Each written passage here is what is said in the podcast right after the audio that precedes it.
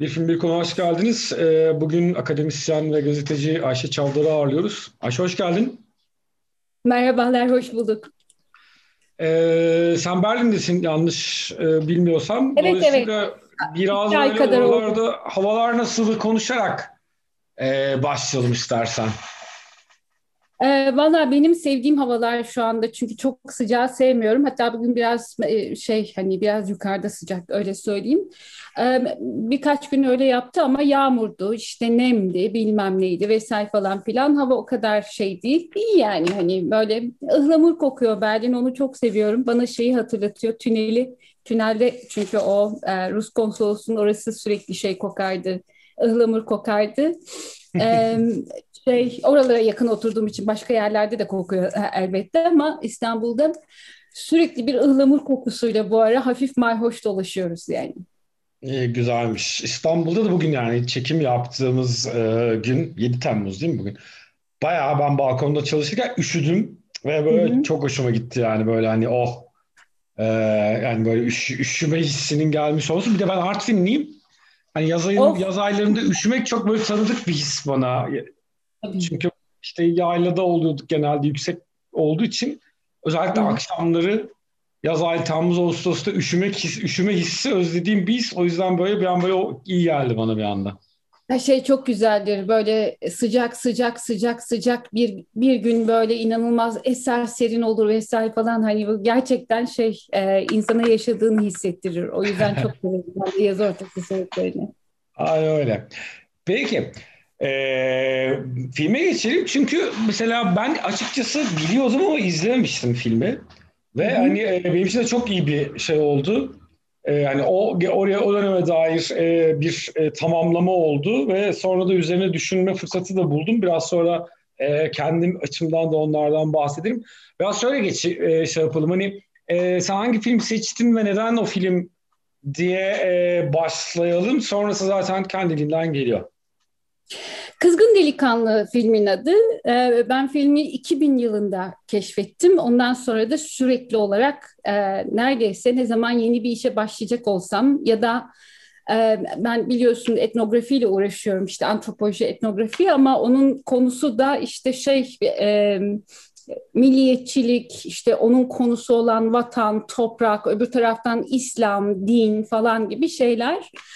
E, dolayısıyla ne zaman kafam karışsa ya ben bunun içinden çıkamıyorum, her şeyi yerli yerine koymam lazım falan dediğimde bu filme gittim geldim. Yönetmen Ertem Göreç, e, senaryo Vedat Türkali, e, başrol oyuncuları Göksel Ersoy ve Türkan Şoray ve enteresan bir şey söyleyeceğim. Hatta onunla ilgili bir hikaye de anlatacağım. E, şeyin e, filmin yapımcısı da Göksel Ersoy ve film şeye takılıyor. E, ne onun adı? Sansür Sansür Kurulu. Kurulu'na takılıyor 1964 yapımı. Ee, Güneri Civaoğlu yazmış bunu 2008'de. Sansür Kurulu'na takılıyor. Batacak parası Göksel Ersoy'un. Gitmiş Cemal Gürsel dönemin e, Cumhurbaşkanı. Gitmiş e, kapıdan ben Cemal Bey'le görüşeceğim demiş. Görüştürmemişler. Sonra bir şekilde haberdar olmuş işte e, Cemal Gürsel hika- hikayeden. Filmi beraber seyretmişler. Şimdi Cemal Gürsel'in e, asker olmasının filmin finaliyle bir ilgisi var. Azıcık spoiler vereceğiz sonra mecburen. E, asker olmasının hatta belki Erzurumlu olmasının ve lakabının da Aga olmasının da bence e, bu filme yakınlık duygusuyla alakası var. Çünkü film bittiğinde gözyaşları içindeymiş ve sansür kuruluna haber göndermiş bu filmi bir daha edin diye tabii ki film sansür kurulundan olduğu gibi geçmiş. Ee, ve konusu filmin e, aslında yapılmayan toprak reformu. Aslında e, toprak reformunu kafada yapıyor film. Yani hani e, filmin hikayesi o. Ba- bana enteresan gelen, e, yaratıcı gelen tarafı kafasında toprak reformuyla beraber devleti kuruyor. Çünkü bence Türkiye Cumhuriyeti'nin en önemli problemlerinden bir tanesi kurtarıl Cumhuriyet ilan edilmiş falan ama devlet hala bugün bile bugün zaten yok da devlet herhangi bir zamanda kuruldu mu ben ondan emin değilim. Kurulmamasının sebebinin de bu toprak reformu olduğunu düşünüyorum. Yani onu yapmadan toprak reformu demek çünkü e, şeyle hani toprakla, teritoriyle e, hukuk e, hukuk üzerinde e, şey şöyle söyleyeyim. Toprağı, teritoriyi hukukla bir kaideye bağlamak demek. O zaman devleti kurmuş olacaksınız. Yani yani bunu yaptığınız zaman nüfusta e, şeyde ne derler onun adına o hukukun e, yürütücüsü olacak. O hukuk, hukukun öznesi olacak. Anlatabiliyor muyum? Şimdi bunun e, neden yapılamadığını da söylüyor film enteresan bir biçimde. E, yapılmamasının sonuçlarını zaten görüyoruz filmde. O sonuçları çözüyor da. O yüzden sonu biraz ütopik. Yani hani e, finalde artık ütopik bir yere geçiyoruz. Çünkü film toprak reformunu yapıyor. Hatta bir meydan savaşı yapıyor toprak reformunu yaptıklarına. Tabii, bayağı hani böyle e, baştan itibaren bir böyle meseleyi hukuk ve yasaya bağlıyor ve hep onun içerisinde e, tutulması gerekiyor. Mahkemede geçiyor zaten. Ama finalde gerçek bir kamu halk gücünün, bir halk hareketinin hatta halk şiddetinin ancak meseleyi Şimdi orada Şener Senin'e katılamayacağım. Şey İki halk var çünkü orada. Çünkü e, şeyin Murtaza Paşa ile aralarında bir ırsiyet olmadığını filmin ölü kahramanı Murtaza Paşa onun mirası üzerine dönüyor bütün hikayeler. Onunla aralarında bir ırsiyet bağı olmadığını anladığımız anda filmin mütegallibe dediği e, sözüm ona sözde toprak sahipleri de halk. Onları da onlara da halk değil diyemiyoruz. Yani hani maalesef bugünkü manzara da biraz zaten galiba o, o çelişkiyle ilgili. E, onların arasında hani bir e, şöyle söyleyeyim. Şimdi filmin hikayesini anlatalım istersen. Ancak o zaman yerine oturacak. Biz direkt sonunu konuşmaya başladık. Çünkü filmin hikayesi şu. Mustafa Bey'in e, Mustafa Bey'in oğlu e, Murat film bu arada e, Çorum'da çekilmiş galiba. E, yok Çankırı'da Çankırı'da çekilmiş film. E, işte Orta Anadolu'nun bir yerlerinden Mustafa Bey'in oğlu şey Murat yüksek e, şeysi tahsili yapmak üzere gönderilmiştir böyle filmin ilk sahnesinde şeyi görürüz. E, uçaktan inen ve bir kasabanın işte şeysine merkezine gelen bir e, delikanlı nereye gidiyorsun diye soranlara araba bulmaya çalışmaktadır ve bir yere gider. Cehenneme diye cevap verir. Birkaç kez cehenneme gidiyorum diye cevap verir. Çünkü cehennem dediği yer işte gideceği kasaba. Yani babasının kasabası. Babasının bütün akrabaları ne oldu? Neden kızgın oldu? Şeye girer girmez. Döver herkesi. Kasabaya girer girmez. Döver. Herkesi döver. Bütün kasaba kasabayı yerle bir eder neredeyse. Bütün çarşıyı yerle bir eder. Çünkü parasız kalmıştır babası öldükten sonra mirastan ona hakkı gönderilmediği gibi harçlık da gönderilmediği için ve boksörlükle geçinmiştir Amerika'dayken. Dolayısıyla bileği kuvvetlenmiştir. Ee, herkesi döver, e, jandarma gelir onu alır işte Türkan Şoray Sevil e, karakteri avukat onu bulur onu bulmasının sebebi onu kurtarmak değil, esasında onun kim olduğunu, Mustafa Bey'in oğlu olması durumudur. Çünkü Mustafa Bey e, işte mütegallibe e, halkla e, sevdiğimiz halk, bizim halk arasında onlar da e, Balkan göçmenlerinden oluşuyorlar. Bir de e, yerli ahali, yerli köylü var. Arazilerine el konmuş Mustafa Bey'in kardeşleri ve diğer akrabalar işte bacanaklar falan tarafından o arazi davasının köylüler lehine çözülebilmesi için yani köylünün hakkını alabilmesi için avukat e, Sivil'in e, Mustafa Bey'in oğlu Murat'la işbirliği yapması gerekmektedir. O yüzden bulur. Böylece hem bir romans başlar hem de bizim toprak reformu maceramız başlar. Ee, ve filmde bir sık sık mahkeme salonunda buluruz kendimizi. Film boyunca bir mahkeme salonunda buluruz. Yani üç kez galiba üç kez işte ilk şeyin e, Murat'ın e, dayak atma e, mevzusunun e, işte çözüldüğü yer ikincisi arazi davası açıldı işte köylüler e, şey köylüler mütegallibe ve Murat oradalar ve arazi davasını konuşmaya başlıyoruz. Üçüncüsü de bu davanın üçüncü mahkeme sahnesi de bu açılmış olan davanın final sahnesi olacak. Arada delil toplamak gerekecek. Şimdi orada çeşitli e, metaforlarla devleti Vedat Türkali ve Ertem Güreç bir güzel kurarlar. Onlardan bir tanesi şey mesela en kolayından başlayayım. Bekçi ile katibe e, kadının aşkı orada bir e, kurulur. Devlet memurundan devlet memuruna bir aşk. Onlar film boyunca hep bir böyle haklıdan yana devlet memuru olarak. Şimdi yargıyı direkt oraya koyamıyor çünkü yargı tarafsız olacak ya. Fakat devleti bir yere koymak zorunda. Memuru üzerinden halkın, köylünün, göçmenin yanına koyuyor onları. Sık sık gidip araya girip mütegallibenin onlara kötülük yapmasını engellemeye çalışırlar. İki okumuştan bahsediyoruz bu arada. Gene e, şeyle halkla şey yapan e, Murat o, okumuş biri olarak gelir oradan ve Sevil'den işte hukuk hukuka güvenmek gerektiğini öğrenir. Yumruğuna değil, hukuka. Evet.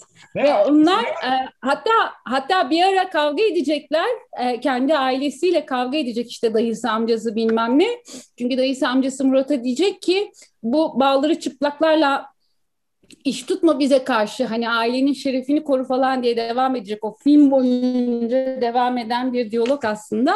O da diyecek ki onların baldırı siz donlarını çaldığınız için çıplak en sonunda da zaten aslında öyle bir asaleti olmadığını vesaire falan ortaya çıkarıp e, şey e, diyecek yani ben bu şerefsizliği aslında şunu diyecek ben sizin işlediğiniz suça ortak olmayacağım diyecek. Yani hani böyle. Şimdi böyle bir ortamda filmin çözümü e, benim için yani filmin mevzuyu çözdüğü yer benim için çok sembolik. Bu film benim için akademik anlamda çok önemli çünkü akademide e, ilk sorduğum e, sorulardan bir tanesinin tamamlayıcısı, yerelleştiricisi oldu. Şimdi o soru e, şeyden aslında Le Guin'den çıkmıştır. Le Guin'in Yer Denizi'ndeki bu e, işte büyü aslında e, nesnelerin, e, yerlerin, ne yerlerin değil ama hayvanların, canlıların hakikat alemindeki ismiyle onlara hitap etmekle başlıyordu ya. Şimdi ben bayılırım böyle mistik hikayelere. E, ve şeyde biliyoruz hani Türkiye'de e, her yerin isimlerinin değiştirildiğini de biliyoruz. O sıra işte milliyetçilikle falan problem diyeyim. İşte milliyetçilik sanki o hakikat alemindeki isimleri değiştirmekle ilgili bir şey mi vesaire falan diye e, böyle kafama e, takıldı tabii ki. Yani bir tür hani e, hatta şeyde yüksek lisans tezimde onu çalıştım ve Balkanlarda çalıştım. Çünkü Türkiye'de zaten hani listeler falan çıkarılmıştı ama değiştirilme süreçlerine ilişkin dokümanlara erişmek o kadar kolay değildi. Yunanistan bu işi halletmişti. Ben de Yunanistan örneği üzerinden gittim şeyi e, baptizing territory dedim. Yani e, şeyi e, toprağı kutsamak, kendi adıyla ona bir ad vermek. Yani toprağın adını değiştirerek senin yapmak. Şimdi bu filmin çözümü e, iki dere var. O ismi değiştirilmiş derelerin. E, biri Delice, biri Ağrakan. Delice ile Ağrakan isimleri aslında şeyden almışlar. Yani akış hızından, debisinden almışlar iki derede e, isimlerini. Ama bu mütegallibe olan halk, onlar da halk. O, yani onu onu da koymak lazım sanki. Hani e, halk bizden ve iyi biri, e, öbürleri kötü insanlar vesaire falan filan bilemiyorum. İkisi de var galiba halkın içinde. Onlar e, bir, bir takım uyduruk belgelerle bilmem nelerle vesaire falan değiştirmişler adlarını ve kendi arazilerinin olduğu yeri e, iki e, dere arasına e, genişletmişler. Orada da dört köy var. Üçü yerli köylülerin, bir tanesi de Balkan muhacirlerinin. Onların yerlerine el koymuşlar ve yıllar boyunca, on yıllar boyunca onlardan şey almışlar e, ne derler onun adına kira almışlar. Onların emeklerini işte Angarya ile emeklerini kullanmışlar falan. Birkaç memur, devlet memuru işte e, tapu müdürü mesela mücadele etmeye çalışmış onlarla ama bir şekil olmamış. Çünkü Ankara'dan siyasetçileri devreye koymuşlar. Orada tabii Demokrat Parti'ye ağır bir gönderme olduğu anlaşılıyor. Tabii tabii. Ee, Hatta bir noktada Türkan Şoray e, yani bir devlet büyüğümüzün dediği gibi işte e, şey yoksullar da halk cesur, yoksul şeyler e, ne derler iyiler de kötü kötüler kadar cesur olmazlarsa namus olsalar namus bir büyüğümüzün, bir büyüğümüzün, dedi, bir büyüğümüzün dediği gibi dürüst insanlar da namussuzlar kadar cesur ha, olsalar falan. Var ki o film zaten e, unutma e, film zaten aslında tam bir e, 27 Mayıs filmi.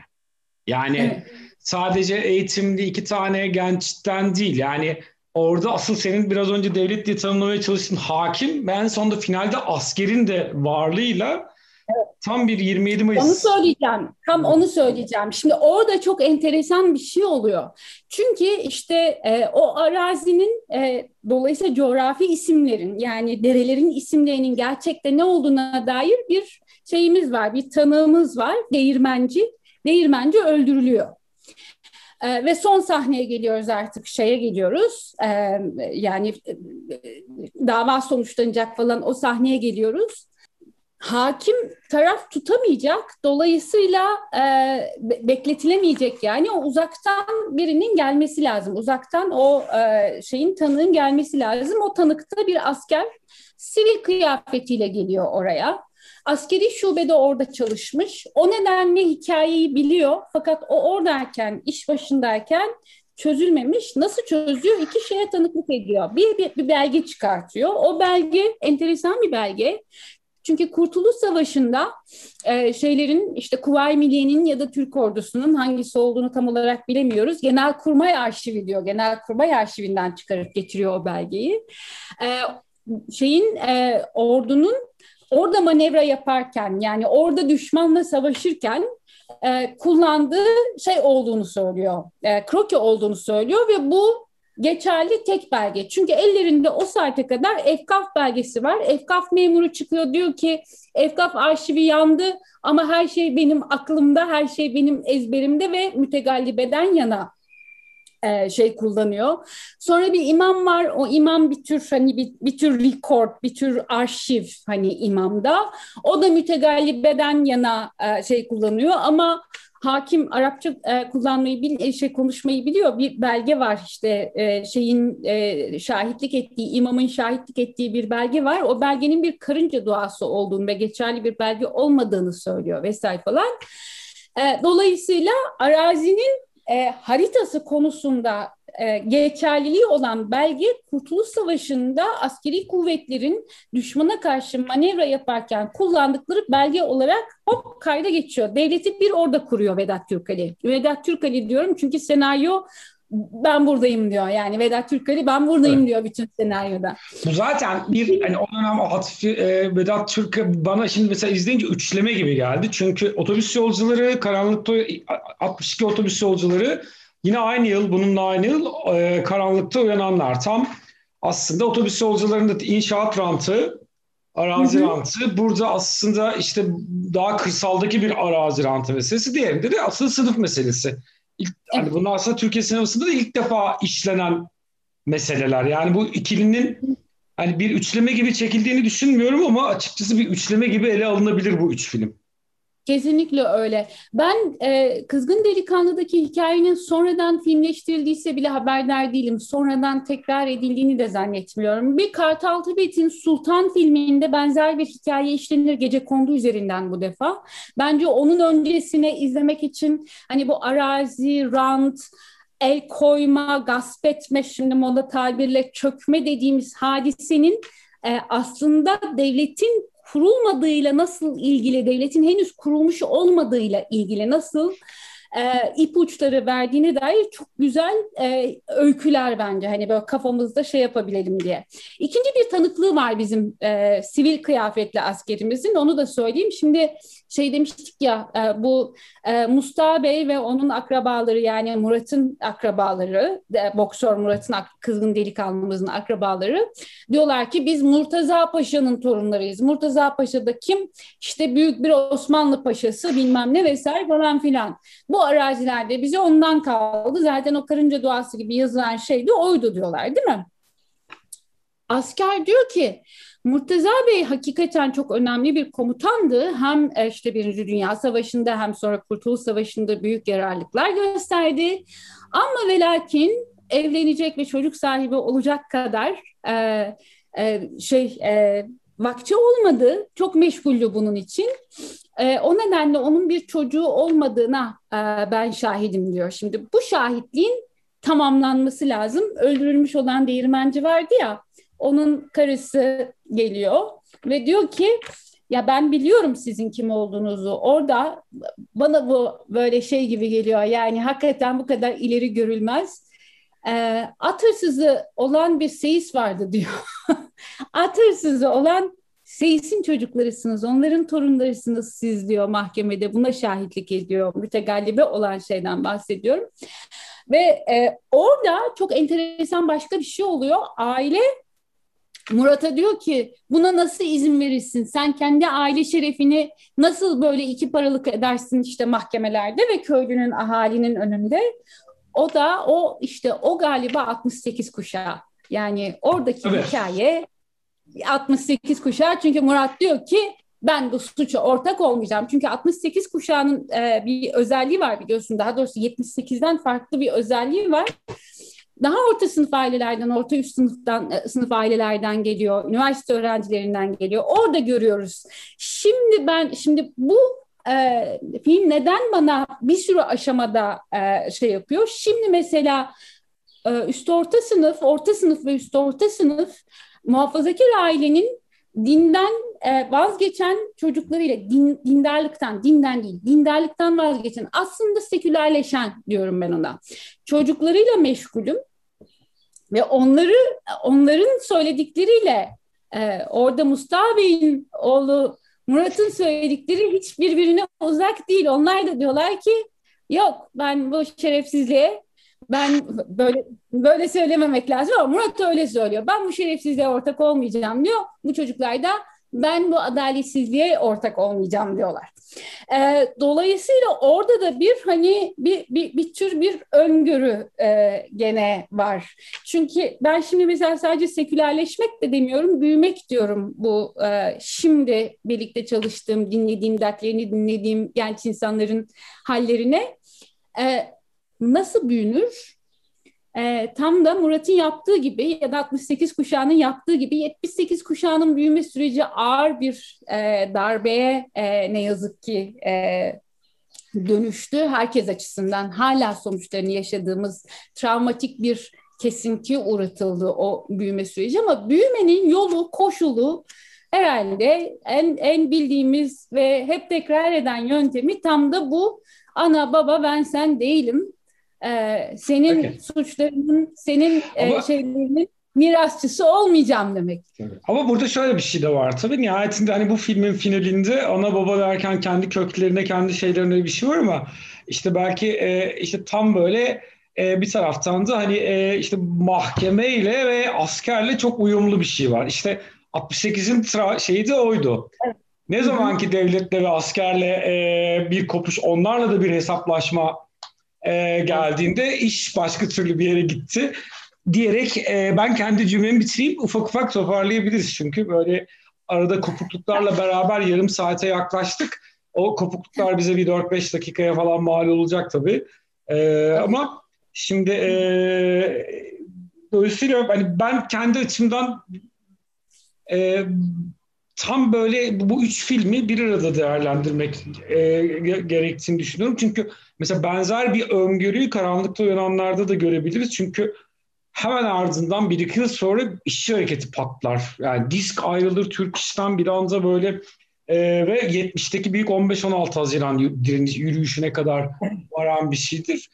Biraz e, o kendi o Türkiye'nin o dönemki şeyini, dinamiklerini çok iyi okuyan bir iş. Bir taraftan seven, seveni ve sevmeyeni çoktur ama Vedat Türkali'nin de burada hakkını vereyim deyip toparlayayım Kesinlikle. ben. Yani şöyle söyleyeyim, tam e, zamanının e, ötesinde bir film falan diyemeyeceğimiz kadar zamanını iyi kavramış bir film bu. Yani zamanının ötesinde bir film demek için demek haksızlık olur bu filme, öyle söyleyeyim. Zamanını çok iyi kavramış, oradaki dinamikleri çok iyi kavramış bir film. E, 68 kuşağının devletle işte askerle vesaire falan ilişkisine de azıcık başka bakmak lazım belki. Çünkü onların gördükleri devletle atıyorum 12 Mart muhtırası sonrasında şekillenen devlet de aynı şey değiller. Şimdi Cemal Gürsel'in hani bu filme cevaz veren Cemal Gürsel'in hikayesine baktığınız zaman bile başka bir şey görüyorsunuz yani hani şey değil işte şeyden alayım mesela İsmet Paşa ile beraber Yassıada'da idam gerçekleşmemesi için verdikleri uğraş orduya rağmen Anlatabiliyor muyum? Bu bile şimdi 68 kuşağıyla devlet arasındaki ilişkinin bugün bizim bildiğimiz ya da 80 kuşağının arasındaki şey de, tanıdığı devletle e, arasındaki orada bir potansiyel görüyorlar. O görülen ve kaybolan potansiyeli burada görüyoruz esasında Vedat Türkmen'in anlatısında. Devlet kurulabilirdi. Henüz o gün bile kurulmuş değil. Yani 1964 koşullarında bile devlet kurulmuş değil henüz. Neden? O yüzden sonu ütopik diyorum ya. Sonu ütopik çünkü devleti kuruyor. Nerede kuruyor? Mahkemede kuruyor. Ordunun şeysi ne derler onun adına Efkaf'ın yanlış arşivinin yerine genel kurmayın arşivi işte kadının e, imzaladığı ya da yazdığı bir şey yerine hakimin e, şahitliği ondan sonracıma nesep konusunda ebelik eden hani değirmencinin ebelik eden e, karısının şahitliği vesaire falan filan nesep konusunda da öyle bir şey sonra arazi arazi için o nesepten çıkmış hani atırsızların nesebinden gelmiş ve öyle zenginleşmiş kaç defa önüne rüşvet olarak yine babasının mirası konmuş olan çocuğun hayır efendim ne, ne münasebet demesi defalarca demesi bunu çünkü defalarca önüne getiriliyor. Böyle bir e, devlet kurgusu bu arada e, şey var hani sosyalizme göndermeler var mesela e, köylüler hemen şey diyorlar kooperatif kuralım imece usulü işletelim toprakları falan diyorlar hala. Nasılsa tapu kadastro olmamış, olmayacak.